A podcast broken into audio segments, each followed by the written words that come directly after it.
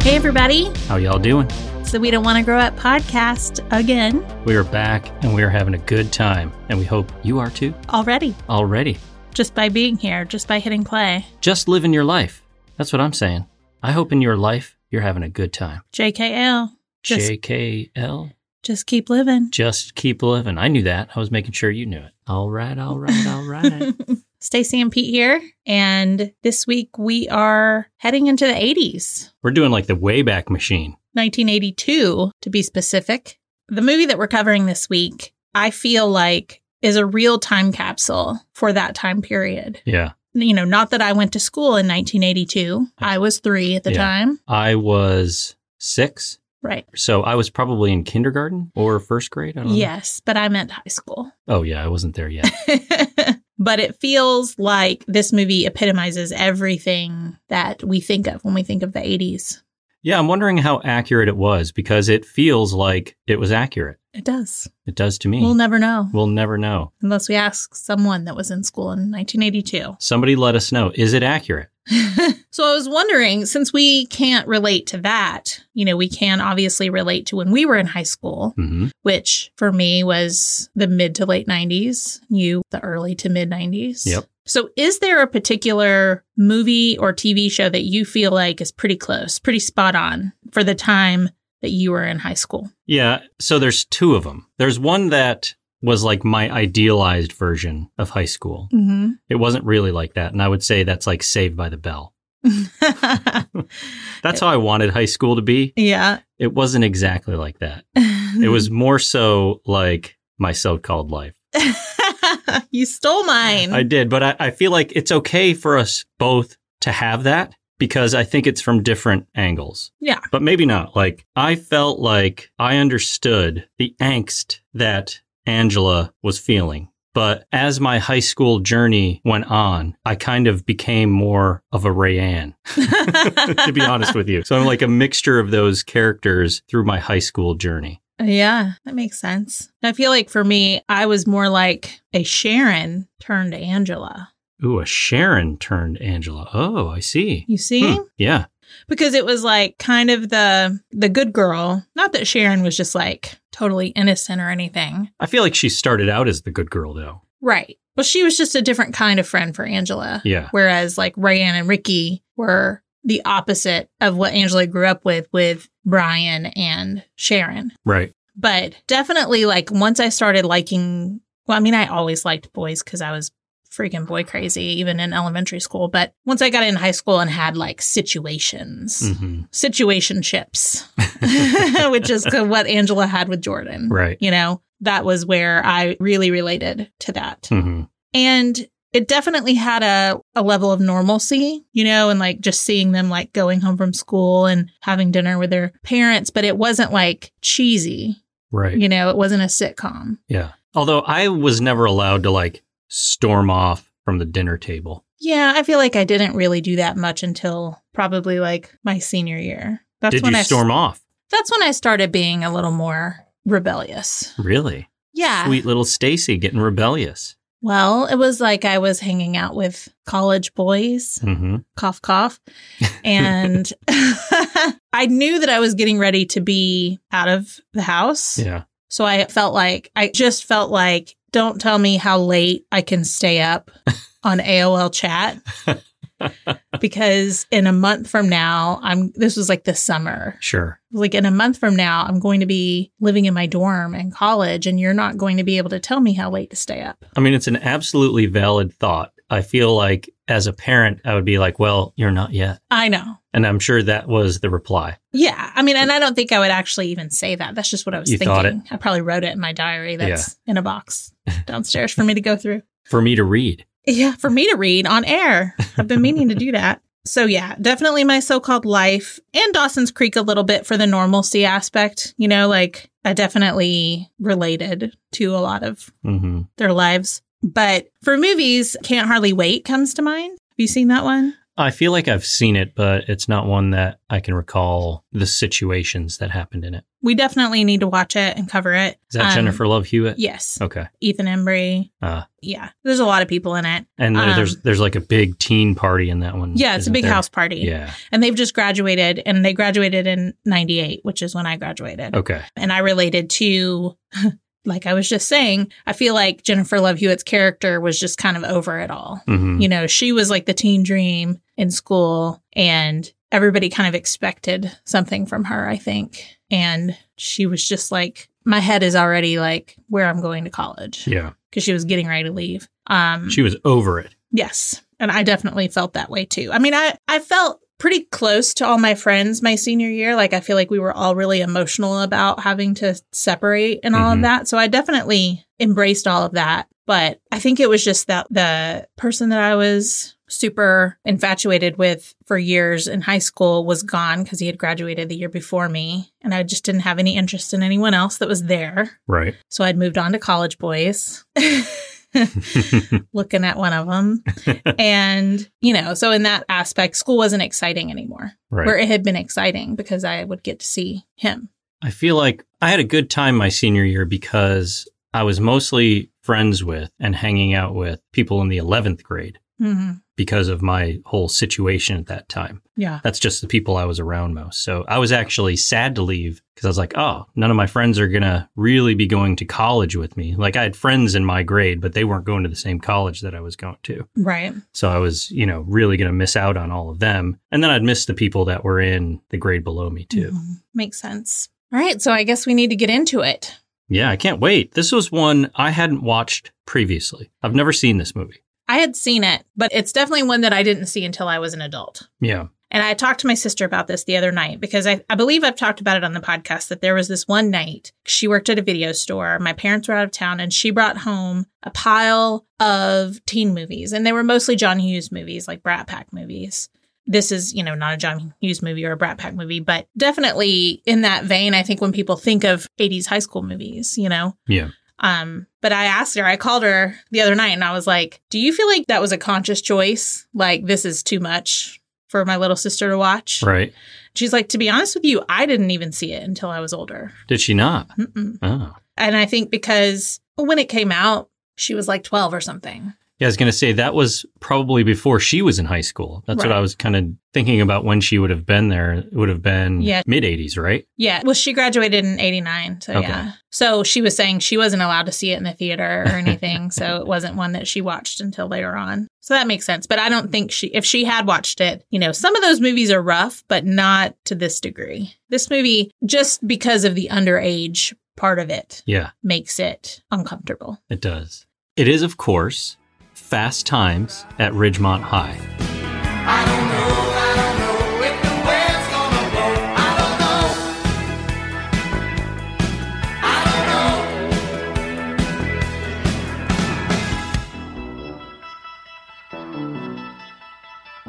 Brought to us by a power duo, Amy Heckerling was the director, who we know directed Clueless, National Lampoon's European Vacation, Look Who's Talking. This was her feature directorial debut. And I saw an interview with her where she was so nervous about how this movie would perform because she was doing the math and they're like, okay, if your movie makes three times what it costs to make it, you're going to be able to make another one. So she's like, well, this costs six million, so it's got to make $18 million so I can make another movie. Like she really, of course, wanted to make another movie. The preview audiences were from Orange County, which I think at that time was relatively conservative, may still be, but they did not respond well to the movie.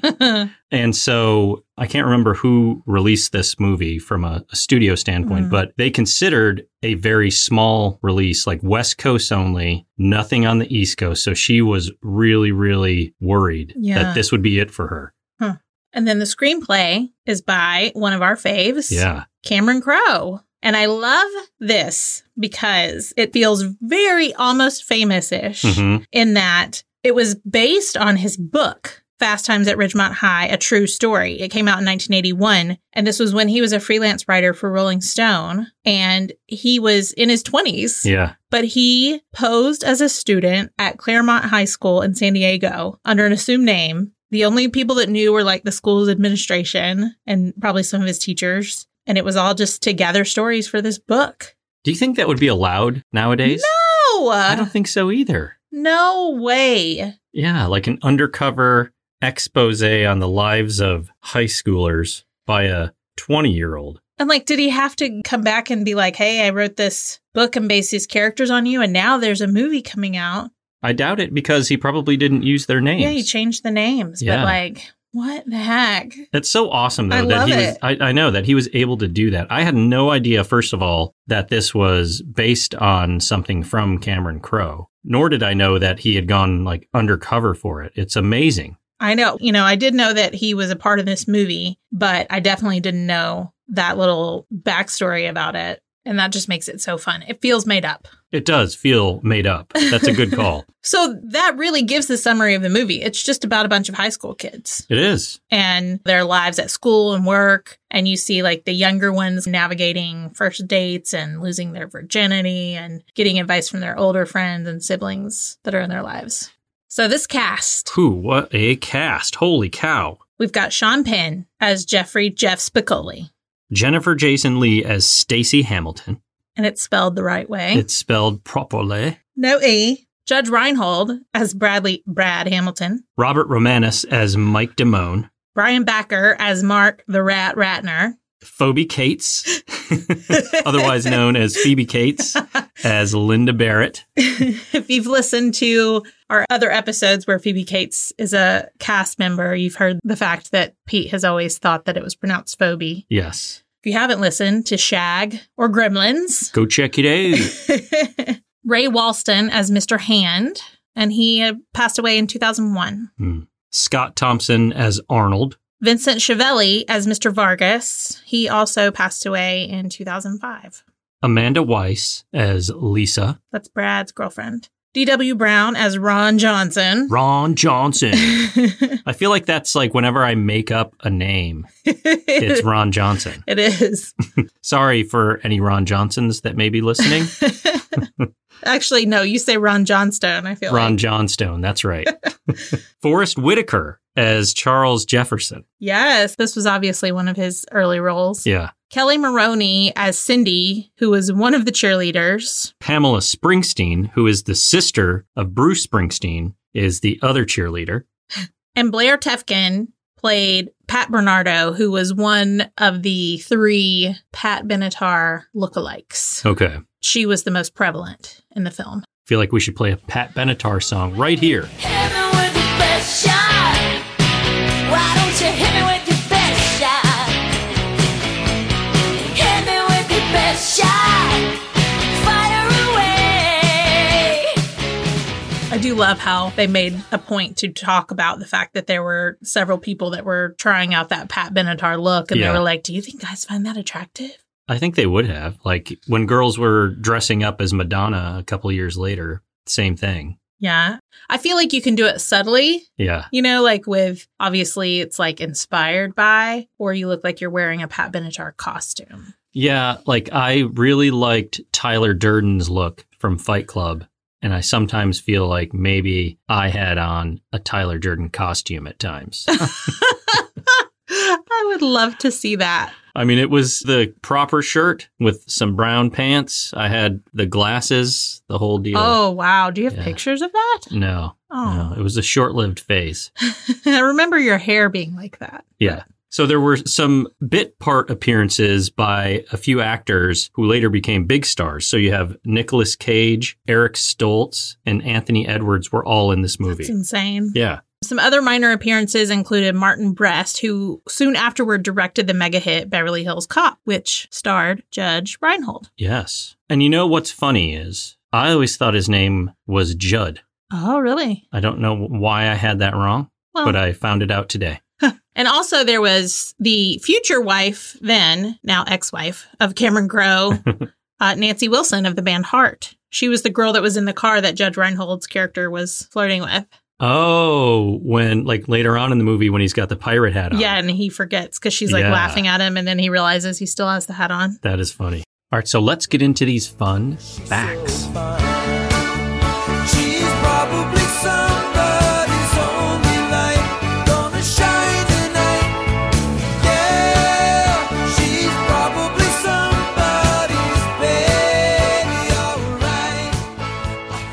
was a short lived television series in 1986 titled Fast Times. Hmm. Ray Walston and Vincent Chiavelli reprised their roles as Mr. Hand and Mr. Vargas on the show, and all the other characters from the movie were played by different actors, but most notably, Patrick Dempsey played Mike Timone. That is why, while doing some research, I kept seeing pictures Patrick? of Patrick Dempsey. That's so funny. And I was like, why do they keep showing Patrick Dempsey? He's not in the movie.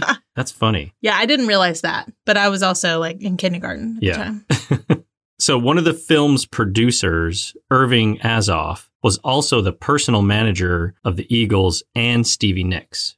That's wild. I had heard something about how there was like, I I don't know if it was on the DVD commentary where Amy Heckerling was saying that one of their producers had actually introduced the Eagles, hmm but she didn't say who, but I'm assuming that it's Irving Azoff Had to if be. he was the manager of the Right. Eagles. I have a question for the audience. And if anybody listens to this, hit us up on Instagram with the answer. Or I can just go do a Google search. Are there any remaining DVD or Blu ray rental sources? Huh. Because I feel like a lot of the information that we find could probably be gotten From a commentary. from DVD slash Blu ray commentaries. Mhm. But I don't know if there's any place to get them other than to buy them. Right. Like we that's- have a lot of them, which we should actually dig them out, We should. you know, the ones that we have. Yeah. But yeah, I don't have fast time. So Yeah, me either. So there is, of course, the famous scene with Judge Reinhold where he gets caught snapping it off in the bathroom um, by Phoebe Cates. But he had gone and bought a very large dildo that he used as a prop and didn't tell anybody. So Phoebe Cates's look of horror when she walks in on him is real because because she did not expect that. It's awful. I wish I could see the outtake of the first time Me too. she she walked in on that. That's so funny. Judge Reinhold reminds me of someone, and I can't place who it is. and maybe Ah. he just reminds me of Judge, Judge Reinhold. Reinhold, but Later on, Judge Reinhold. mm, I feel like he reminds me of one of our friends, but I can't. I can't think of who it is. Hmm. Maybe it'll come to me. So the inspiration for Mark, the Rat Ratner, would go on to become a real life computer guru. Oh, really? So Crow based Rat on then high school student Andy Rathbone, and he eventually became rich and famous for many of the For Dummies books. Oh, he's like the writer of those. Yeah, Ah. about the computer programs like Windows and stuff like that. Have you ever read any of those? No, but I've seen them for sure I see them all the time. I've never read one either, but I've thought about it. It's like because I'm not a dummy. golf for dummies. I'm just kidding.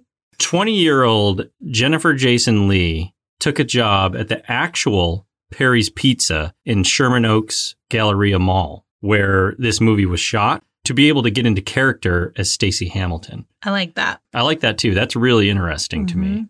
Because that seems like such a small part of it Yeah. because we don't see her actually serve that much. You know, they're mostly just like having conversations and stuff. Right. So I just think it's funny that she really wanted to get into it. Yeah. And I wonder if that helped the scenes as far as like how those talks happened. Maybe. So old Nick Cage was originally supposed to play Brad, Judge Reinhold's character, Right. but the filmmakers relegated him to a background role after he was doing some improvising during his audition process, and they thought that it was a little too weird. I wish I could see what was too weird. I know. that would be fascinating. and back then, he went by his real name, Nicholas Coppola, but he later changed it professionally because he was, I think, self conscious about like nepotism because he right. is the nephew of Francis Ford Coppola. I always forget that. Yeah. Good on him for trying to make his own way. Yeah. So here's another instance where this film is, of course, about high school kids, Mm-hmm. but Nicolas Cage was the only person in the film who was under 18. So, because of like the explicit or sometimes explicit nature of the film's subject matter, the casting directors wanted to make sure the actors who auditioned were 18 years or older. And Nicolas Cage, who at the time was only 17, lied about his age to try to get a role in the film. I mean, luckily, he wasn't in any of those risque scenes. Right, exactly. But we were talking about that as soon as we realized that Stacy was 15 and she was hooking up with Ron Johnson, who was 26. 26. I was like, whoa, this is uncomfortable. Yeah. We were like, um, how old was Jennifer Jason Lee? Yeah. And we looked it up and she was 20. Yeah. At So the it's like, time. all right, we'll allow it. Yeah. and Ron Johnson's character was only a little bit older than Yeah. she He was a couple months older than her. It makes it a little little less uncomfortable. Yeah. Sean Penn, I think, as a lot of people know, you know, I don't know if he still does it, but he was definitely a method actor. Right. And back then, he chose to stay in character the entire time that they shot the film. He forced everyone on set to call him Spicoli or Jeff, and he would not answer to his actual name. They even had the name Jeff on his chair. Oh, really? They wouldn't put Sean Penn on it. and apparently, some of the actors were making fun of him, like behind his back, calling him Sean De Niro. oh, really? yeah. I saw something on YouTube where the cast of Fast Times was getting some award presented by Robert De Niro Oh, that's funny. and accepted mainly by Sean, Penn. Penn. Mm-hmm. So, near the beginning of the movie, right after Mr. Han sends Spicoli to the front office because he's late for class, Mr. Han passes out a bunch of quizzes. Mhm. And then we notice that the students all smell the paper. Yeah, we were really confused. We were like, does it smell like weed? But he doesn't like people smoking weed. So I Right. don't understand. It was very odd. Yeah. So this is due to the fact this wasn't done with a photocopier. It was done with a ditto machine. And there's like a specific smell for paper that has come off of a ditto machine that while it wouldn't get you high, it just smelled really good. And so students, I guess, of the 60s, 70s, 80s would smell the paper that had That's so come off the ditto funny. machine. That must have been something that Cameron noticed when he was undercover. Maybe. Or, I mean, he was in high Yeah. school the decade before that. True. I'm just wondering if he wrote about it in his book or not. We were talking about this, and I feel like, first of all, I didn't realize there was a difference in like a ditto machine and a copy machine because Mhm. I remember in elementary school them calling the worksheets that we would get dittos. Right. And I do kind of remember a smell, but I don't remember anybody like talking about it. I can remember a smell as well. Like I, I can kind of still smell it, Yeah, me too. but I didn't ever like pick my paper up and sniff it Right. necessarily. I remember I was teacher's pet a lot Yeah. in elementary school, and I remember they would send me to the office to get copies made. Yeah. So I would like go with the paper and a note on it that would say how many you needed, and I would stand there and wait while the people in the office, one of them being my mother, would make copies. And I Right. remember that smell pretty distinctly. okay. I feel like I can remember the smell, but I'm hoping that it's not the smell of a dot matrix printer. I'm hoping it's the smell of a ditto machine. I'm pretty sure because I don't know why dot matrix would smell a certain way. I'm pretty sure it was the ditto machine. Was dot matrix where we would make the big long banners with Yeah. the words, and then I would color them in with marker. That's exactly what it is. It, it would have the dots on the top and Yes. the bottom or Yeah. the sides of the paper, really. Oh yeah, and you'd rip them off and To try rip not it to off. and try not to Yeah. rip, and then it would always rip, and you'd be upset. Yeah, you're like, oh, this big banner. Yes, I because it was just ruined usually it. for someone's birthday or Yeah. something like that. It would be huge. Yeah. And you'd try to find like the best font Yes. that was so unique Oh my for their gosh. birthday. I totally remember doing that. Yeah. That was great. It was great. At the office, we still have an active dot matrix printer. Really? Yeah. Do you use it? Uh, it prints off, well, actually, not anymore. It's sitting there, but it was used probably up to three years ago. Huh. It would automatically print off reports from the, you know, it's like the telephone system at work. Right. It's the PBX, it's called. But uh, it would automatically print off reports. So it'd just be a big pile of dot matrix paper on the floor every day that you'd rip off. Wow. You know, and then of course you'd you'd leave the sides on, but I'd always wanted to rip the sides off. Yeah. I couldn't stand the sides being there. of it. Yeah, same That's here. Funny. So I found a video on YouTube where Sean Penn talked about the inspiration for his version of Spicoli. Okay. It was a dude like in his high school that he says is Spicoli. Absolutely. And he's like, you wouldn't think this guy would be, you know, functioning today in society. And it's not like somebody he's like kept in touch with or anything. but a couple weeks prior to this filming, where he was at NYU or something like that, he was coming back from surfing with his son out in California, walking along, you know, this trail that leads back from the beach and there was a guy who had like two kids who, you know, looked pretty normal. And as they were walking by, he's like, Hey, Sean, how are you doing? And he realizes It's Spicoli. Oh my gosh. It's his inspiration for Spicoli. And so they, you know, they had a little chat or whatever. And he was like, just so everybody knows, Spicoli's doing well. He's got a couple kids and he's living his best life. That's amazing. Yeah. I wonder if that guy knows he's the inspiration. Hopefully, Sean told him that. Well, he wouldn't tell the name, of course. Yeah. But I wonder if he did or not. I don't, I don't know. he has to know. Yeah. So, Fred Gwynn, who played Herman Munster on the TV show The Munsters, hmm was originally offered the role of Mr. Hand, but he turned it down because of the content in the movie, the teenage sex and the drug use and stuff that he read in the script. He was like, Yeah, I don't want to be associated with that. Yeah. Not for me. I get that though. yeah. Do you remember how big Reese's Pieces became after E.T.? Of course. Huge. So, this movie's product placement of an obscure brand was the checkerboard canvas shoes that Spicoli wore, Vans. And soon after, this became a huge, huge brand for quite a long time. Wow. Crazy, right? So, he doesn't mention what they're called or anything. That's just No. what he was wearing. Yeah. I want to go back and look at that scene to see if like there's a box that says Vans or Yeah. if people just searched in some way shape or form to find out what type of shoes those were. Right. That's funny. Yeah. They still live on today. They do. This I thought was interesting because we already know that Cameron Crowe's girlfriend at the time, Nancy Wilson, had a little cameo. hmm Judge Reinhold was asked to play Brad because he was Amy Heckerling's upstairs neighbor in LA. Oh, really? Yeah. And then she also cast her ex husband, David Brandt, and his real life band, Reeves Nevo and the Cinch, as the band that played at the dance. Oh, really? And her ex boyfriend is Martin Brest, who was He's the doctor. the doctor that the when end. they went on the field trip. Ah, But he's the one that went on to direct a bunch of movies. man. Just casting your buddies. Yeah, keep it in the family For real. and the ex lovers. Yeah. and now it's time for favorite moments. okay, number one for me is really just the whole opening sequence of this movie. Yeah, I mean, that has to be. I could have just watched that, which probably lasted like five minutes, and been satisfied with the movie. I could probably watch that for two hours. Yeah, I just wanted more Yeah. of that. It just felt like the mall, Yeah, and you're at the mall, a Right. carpeted mall. a carpeted mall. a packed out mall that is full of life, that is full of excitement, and just people want to hang out and meet each other and shop and eat pizza and play arcade games and go to the movies and eat at the restaurants. And we get to see all of that Yeah. with some great music and you know you kind of get little shots of the characters in their element you know at their jobs Right. and that's just fun It's just a slice of life in a mall for five minutes, and it's perfect. And it's just so perfect because that's not something that anyone experiences anymore. Yeah. Thanks, Amazon. it's Appreciate it.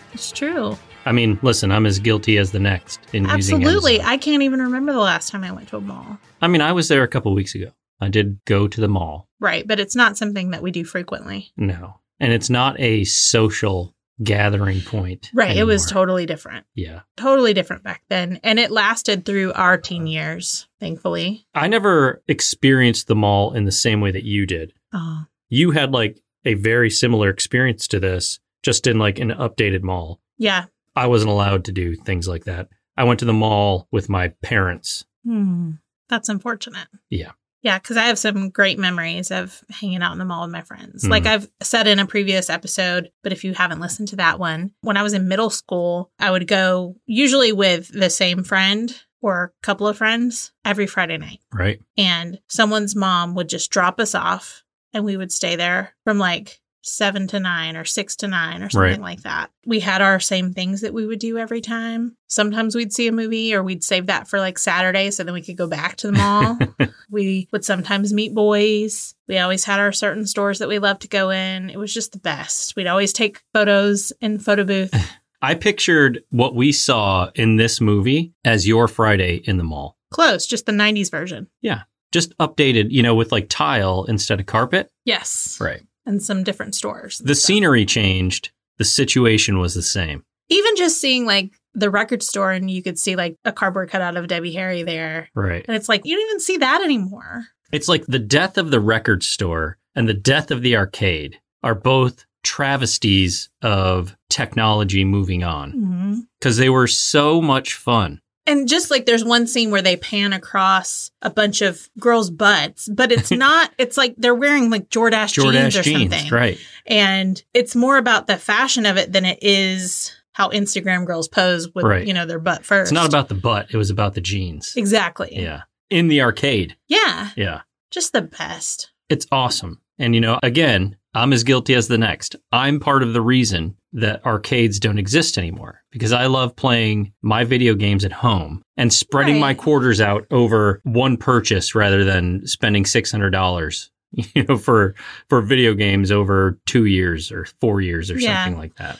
That's the thing. It's like accessibility has definitely killed certain experiences. It has. Absolutely. It absolutely has. But it's like I feel like the modern arcade is Dave and Buster's. So there's obviously still a market out there for it. Yeah. And definitely people still like to go and do that. Yeah. It's funny though, like now I feel, even though bowling alleys never went away, but I still feel like it's a little retro when we go bowling. It is. It's just like it's not quite as cool because it's like, why are the lights so bright? You know, but then maybe I'm misremembering my bowling experiences from my youth. And it Right. wasn't, you know, dark Maybe you're thinking of the skating rink. potentially. I could potentially be thinking about a skating rink. Yeah. Because that was definitely dark with fun lights. Yeah. And that is something that I would love to go do again. I know. I saw a discussion about that on Facebook and I was like, man, I want to go to a skating rink so bad. right Yeah. now." It was in our Facebook group, the Cozy Club Dash. We don't want to grow up. yes. Very good discussion.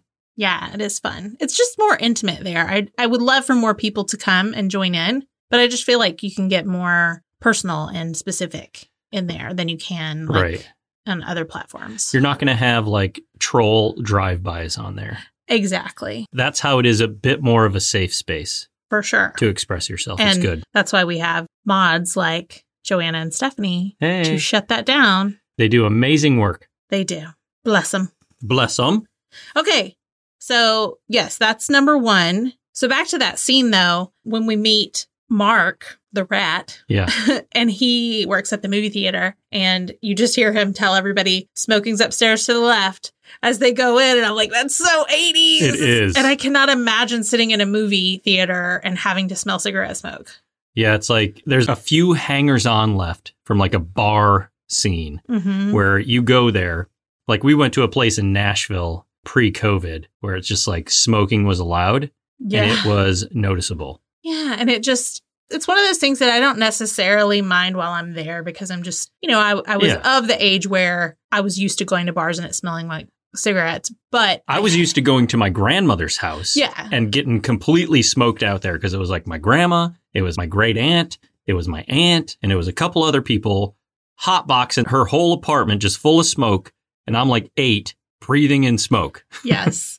I definitely had a few friends that when I would come home, I mean, my dad smoked when I was young Yeah. and then he quit, thankfully, when I was pretty young, like first grade or second grade, Right. something like that. But I remember coming home from certain friends' houses later on and my mom immediately probably like stopping me at the door to get all my stuff to throw it in the wash before it even made its way through our house. Right.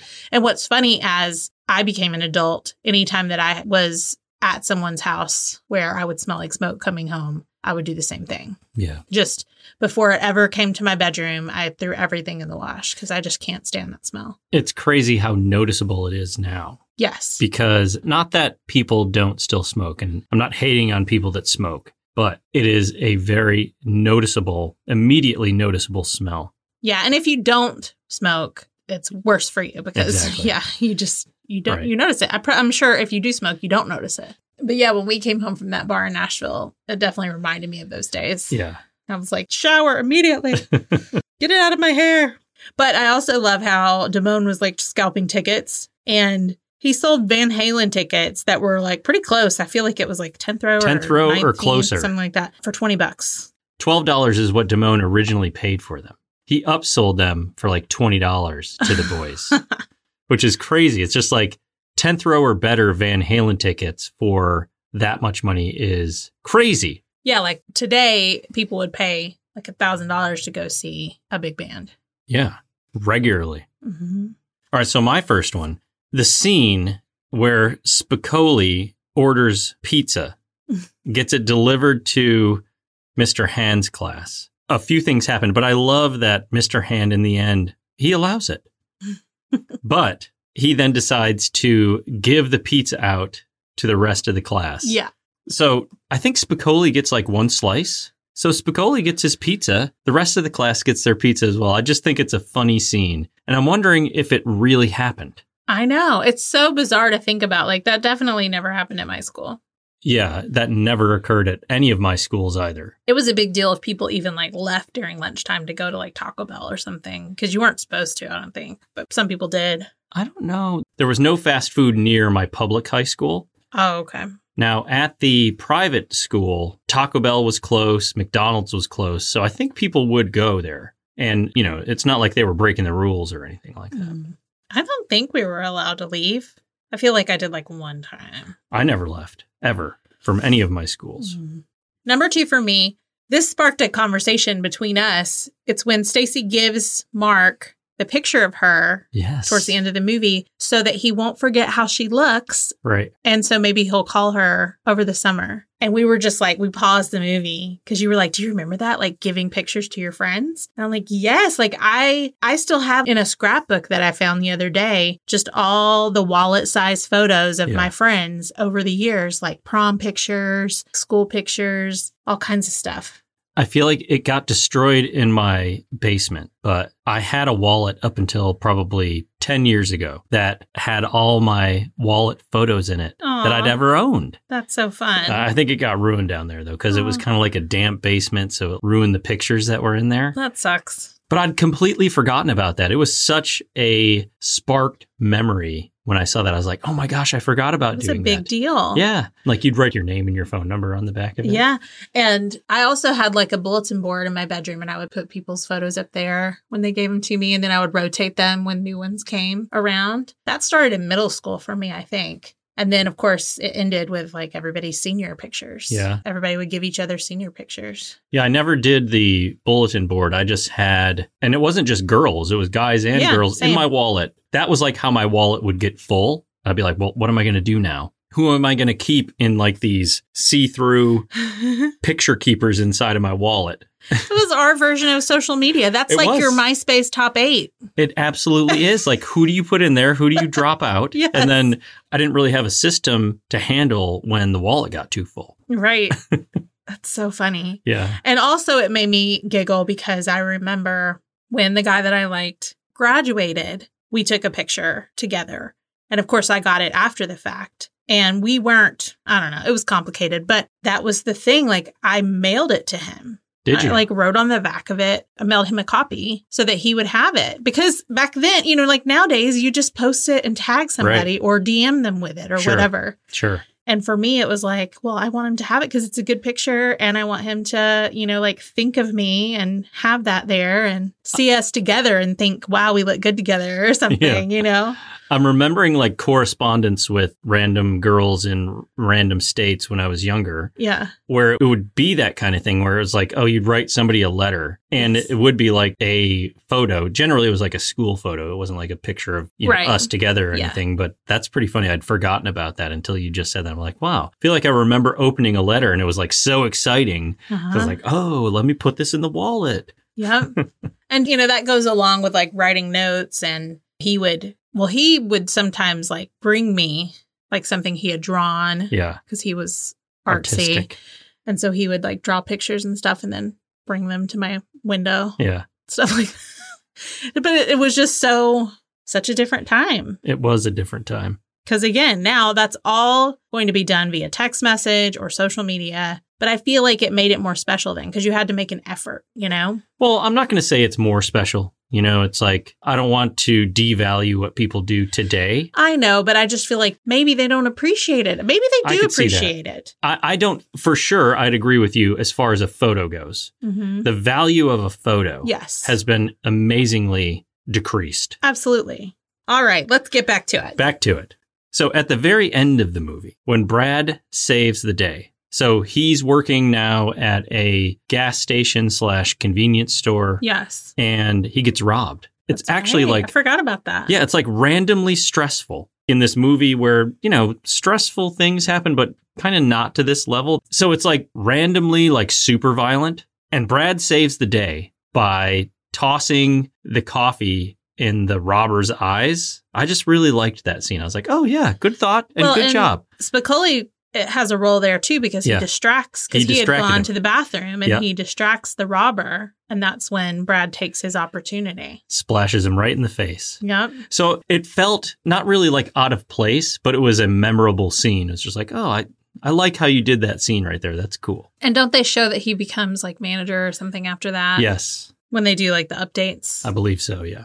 Okay, number three for me, I loved just the juxtaposition between Stacy's interactions with Ron Johns.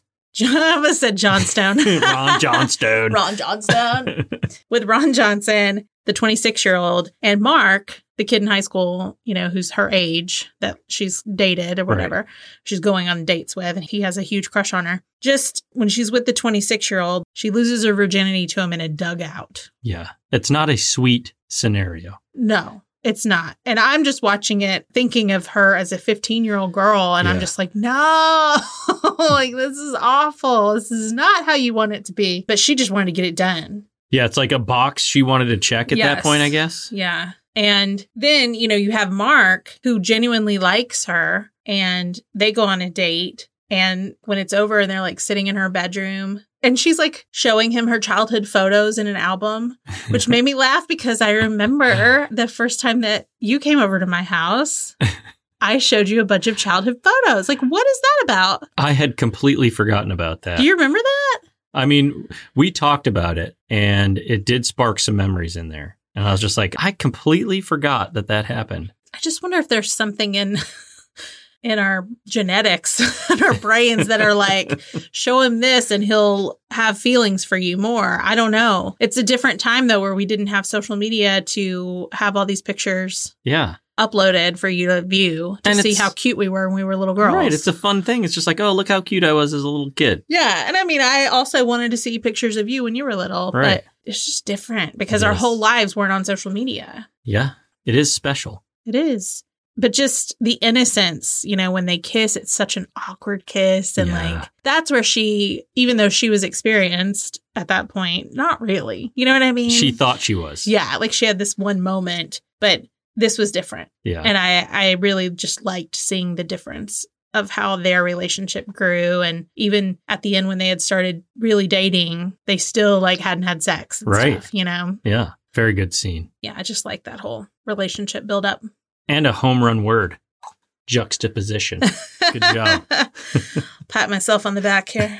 so when Spicoli totals Jefferson's Camaro, I love the whole thing that's going on there. And of course, Spicoli's like, yeah, I can fix it. I can fix it. oh, he's with Jefferson's little brother. Yeah. And he's like, you're not going to be able to fix it. But no, you got to play with a little Yeah. bit of that where he's Let's like, play it. Hey, man, just be glad I had fast reflexes.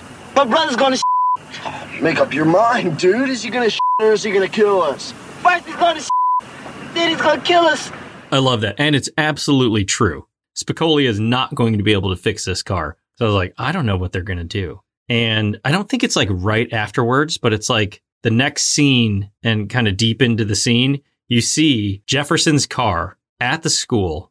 I mean, completely totaled, but they've spray painted the rival high school like Lincoln yes. making it look like Lincoln smashed his car all up. So then Jefferson comes out and he is really angry. Yeah. And it's right before these two schools are about to play each other. And then Jefferson just destroys Lincoln because of what they did, quote unquote, to his car. And I just, I, I really thought that scene was a lot of fun. And very smart. Very smart. Well done, Spicoli. or maybe, you know, Jefferson's little brother or a combo of the both of them. Yep. Good job getting out of that one. So a few HMs for me. I just think it was funny how I don't know what they used to put in Sean Penn's eyes to make him look high, Yeah. but obviously whatever they put in there irritated his eyes because he just looked like he was crying the whole time. He did look sad. He did a couple times, like his first interactions with Mr. Hand in the classroom. I felt myself feeling bad for him because Right. I felt like he was crying, but he wasn't actually crying. He was just high. He was just high. but it was like I wanted to like pat his head because he seemed like a lost puppy. Yeah, it's just like, it's okay, little guy. But actually, I think his eyes are just irritated because he just had tears, Yeah. you know? It did look like he was really, really upset. And I like the scene where Mark and Stacey go on their first date to a fancy restaurant and he realizes that he's forgotten his wallet. oh my gosh, what a terror. and he has to call Damone on a payphone and have him like go to his house and get his wallet and bring it to him. And you kind of feel like Damone is kind of a dick through this whole thing, but he came through as a good friend. There. He did come through. He was just kind of, I feel like he was needling him a little bit. yes. Of course, listen, you don't want to leave your cozy setup at home. Right. and He was drive to the watching mall. TV and yeah. chilling in his bedroom, and which he had a pretty sweet bedroom He too. did. All his posters on the wall. Yeah, that was a really well dressed bedroom. it I thought. was. And Devo on the wall. Yeah. Devo and oh, who else did we say? Is that Hart? Maybe Hart. I can't remember. There were tons of people on the wall. He had a bunch of liquor in there. And then you have Spicoli's room, which had a bunch of naked chicks all over the wall. Yeah, and that was like a thing. A few of my friends that I'd only see when I'd go and visit my dad, they would have these rooms where there was posters all over the wall of naked chicks. and at that age, I was very jealous of these rooms and the freedom that these boys were allowed. I'm just imagining you walking in and there's like this big poster of a naked lady. Yeah. And I'm imagining Ralphie with the leg lamp and just being like, yeah, Yeah. statue. Wow, it's a statue. Ralphie, no. That's pretty much what it was like, at least mentally. But you had to play it cool. Just like, yeah, yeah, I've seen that before. No big deal. and then they, they leave to go get a drink or something. And you're just like, whoa. Whoa. That is so 80s that that was allowed in underage kids' bedrooms. I think it's 80s. I don't know. I mean, I haven't been underage for a long time, nor have I been in some kid's room. I highly doubt that that is a thing now. It could be in certain kids' rooms that maybe their parents don't care, yeah. but I highly doubt. I, I think it's much less likely nowadays than in the 80s. I absolutely agree because of the advent of the internet. Yeah, yeah, because you don't need it plastered on the wall because you can view it on your computer Exactly. and then put it away when you need to. Right. It's not on full display Yeah. all day long. I do like how Stacy's big brother Brad showed up and was there for her when she was coming out of the abortion clinic. Right. because she's like all alone and they're telling her that she can't leave and she's like oh i got somebody you know but she actually didn't but he had seen her going in Yeah. and that was just a, a good big brother move It was. because you, we don't really see them having like a really close relationship Yeah. otherwise But he's there for her. yeah he did get rid of the roses that ron johnson sent her after Yeah. they had sex in the dugout Yeah. he did get rid of those for her Good job. to hide from the parents. And then just one last thing. I love the fact that at this school, cheerleaders were not cool. They were not. And there were only two of them that we saw Yeah. at like a pep rally where they're trying to pep everybody up and everybody's looking at them like they have three heads. Yeah. They're like, why are you talking? I don't care about you. I mean, I know that there were movies like Grease where cheerleaders were considered popular, but I mean, the cool kids still, I think, thought they were cheesy. Well, cool kids. By cool kids, I mean like The greasers. the greasers. that was a guess. I've not seen Grease or That's Grease true. 2. And we'll never see them. Famous last words. Yeah, in this scenario, everybody was just like, okay. Like they did not care at all about these cheerleaders. Yeah. They were definitely not like the mean girl crew. No. Mm-mm. Nobody gave a crap. Nope. All right, HM's for me. The scene where Stacy and Linda are cutting up the liverwurst. This led to a fantastic discussion with your best friend, our friend Sarah, Yes. where we were talking about liverwurst and I think she still really loves liverwurst. Yeah, she likes it. It's fallen off my radar a little bit, but I used to really, really like liverwurst and eat it a lot.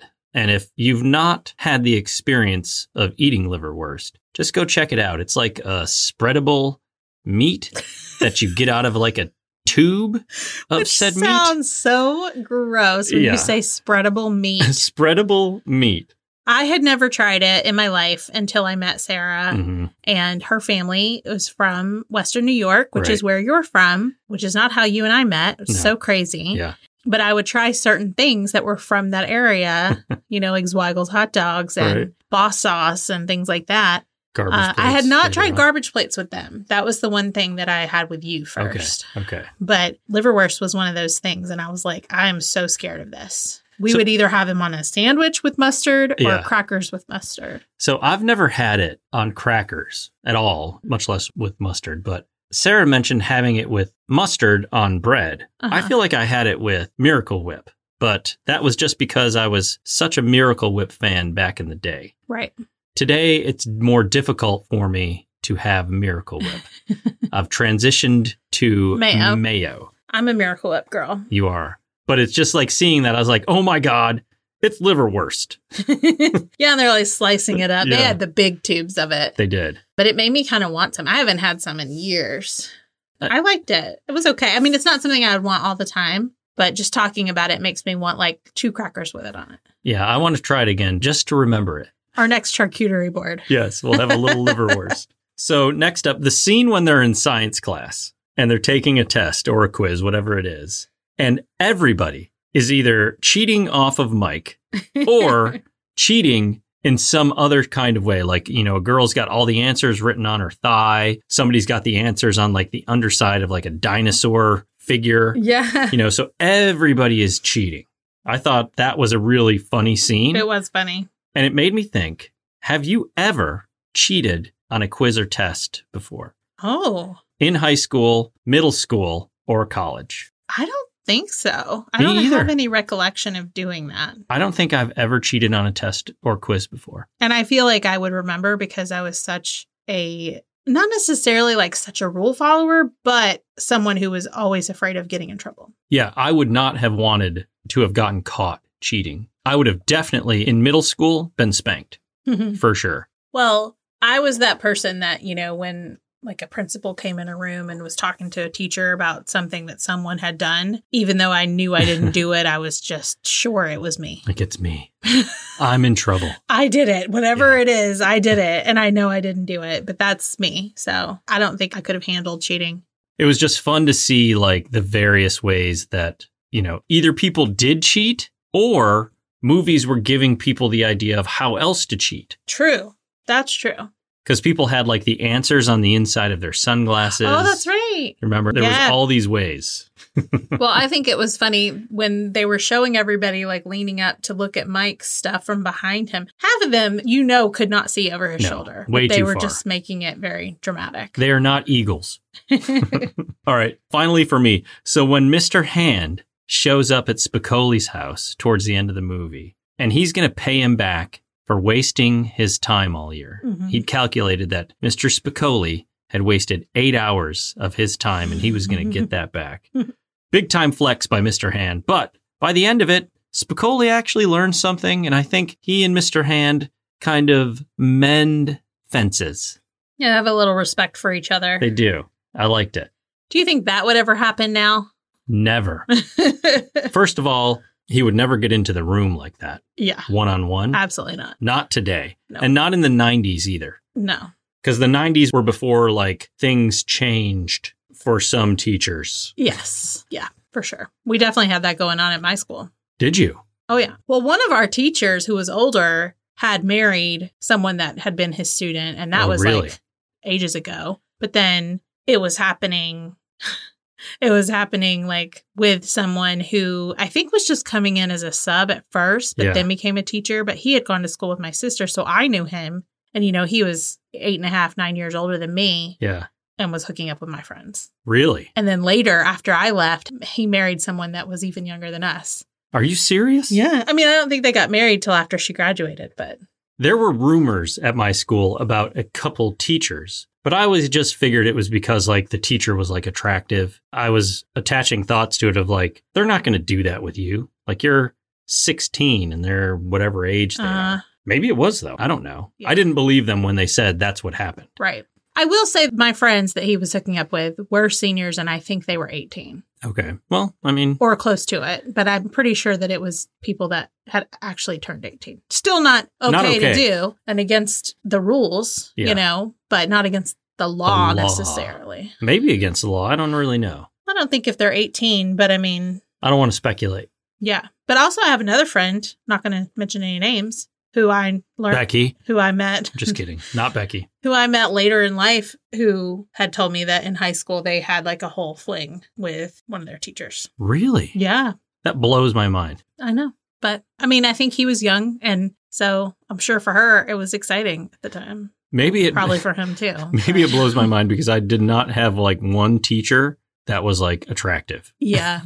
yeah, I didn't really. I mean, except for that one that came in. I mean, he was, he was very good looking, Really. but I couldn't get my head past the fact that like he used to hang out at my house when I was a kid. Yeah. You know, All right, so that does it for our HMs, but we did watch a YouTube video of what? So during 2020, at like the height of COVID, a group of people came together for CORE to do a table read of Fast Times at Ridgemont High. And I remember seeing a little snippet of this just because of two of the people that were in it. Same here. But let me tell you who this cast was. Let's hear it. You had Julia Roberts, who was playing Stacy. Jane Cook was playing Mark, the Rat Ratner. Matthew McConaughey was Damone. Shia LaBeouf played, or is it LaBeouf or LaBeouf? I think it's. I LaBeouf. say LaBouffe personally, but Shia LaBeouf or LaBeouf.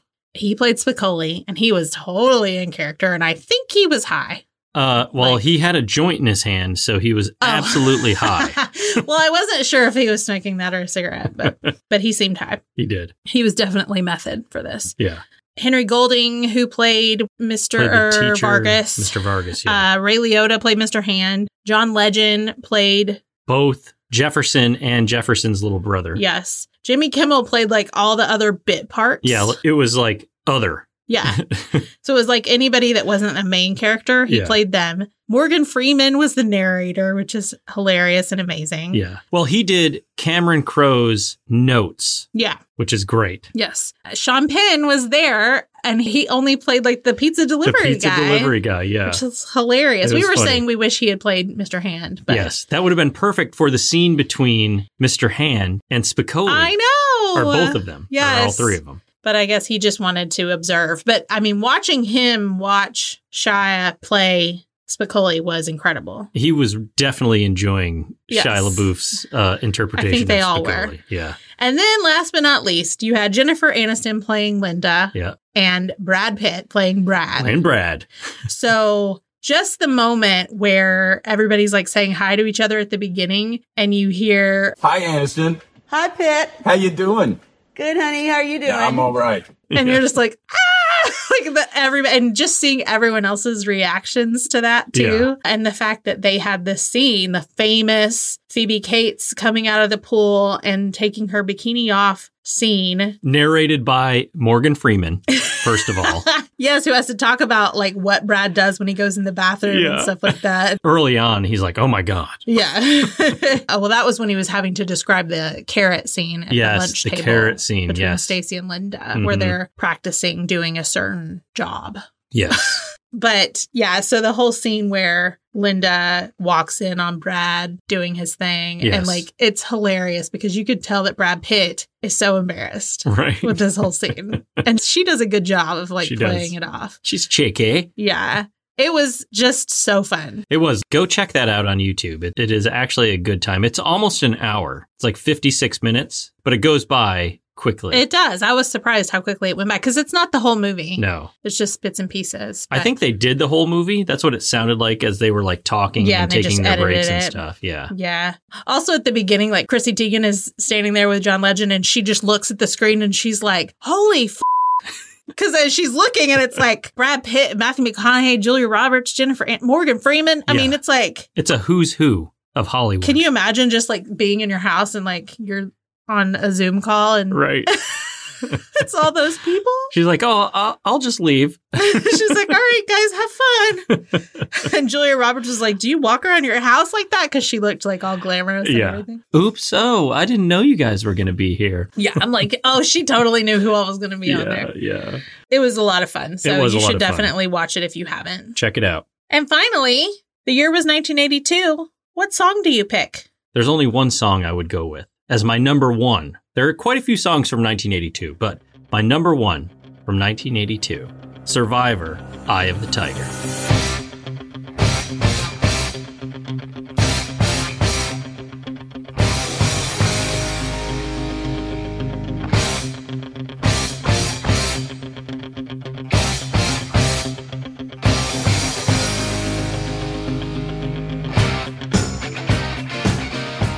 That is such a motivational song.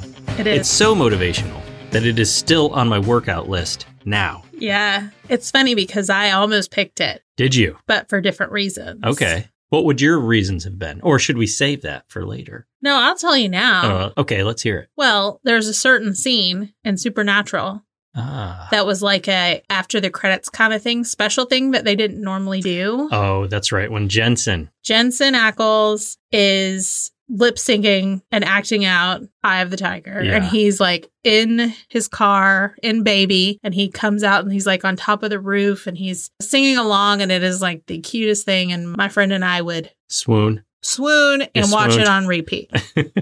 so, yeah, every time I hear Eye of the Tiger, I think of that. Well, mine was more for Rocky, Yeah. but I, I get where you're coming from on that.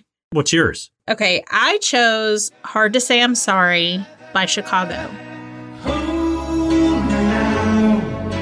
It's hard for me to say I'm sorry. I just want you to stay. After all that we've been through, I will make it up to you.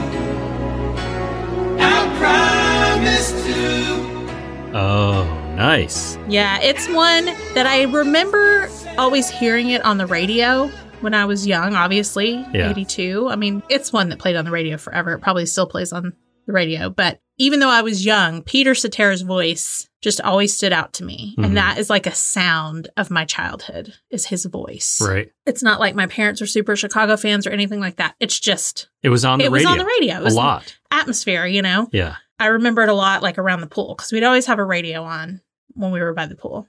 Is it the little radio that's downstairs? Yeah. Yeah. my dad's radio. Yeah. So just hearing it, even now, like it just brings up flashes from my childhood. Mhm. Nothing, you know, specific, but just, I don't know. It's a good feeling. Like scene feelings. Yes. Yeah. And also, when NSYNC was first starting out and they were touring around like Germany and the UK and stuff like that, they would sing that song a cappella. Oh, really? Yeah. so I have a ton of different versions of them singing that song on VHS in a bin in the room next to us. Yeah. But we should play a little snippet of it right now.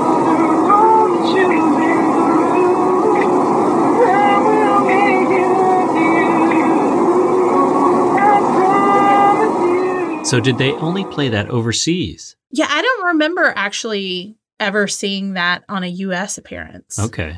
That's interesting. But I mean that's that's kind of like what they did with Transcon, Glue Pearlman and all them. Like they shipped Backstreet Boys over there Mhm. and then they finally like hit it big in the US years later. And the same thing happened with NSYNC. NSYNC was over there like 95, 96. Th- They didn't make it big in the US until like 98. So, they were on that grind Yes, for a few years Yeah. overseas. they were.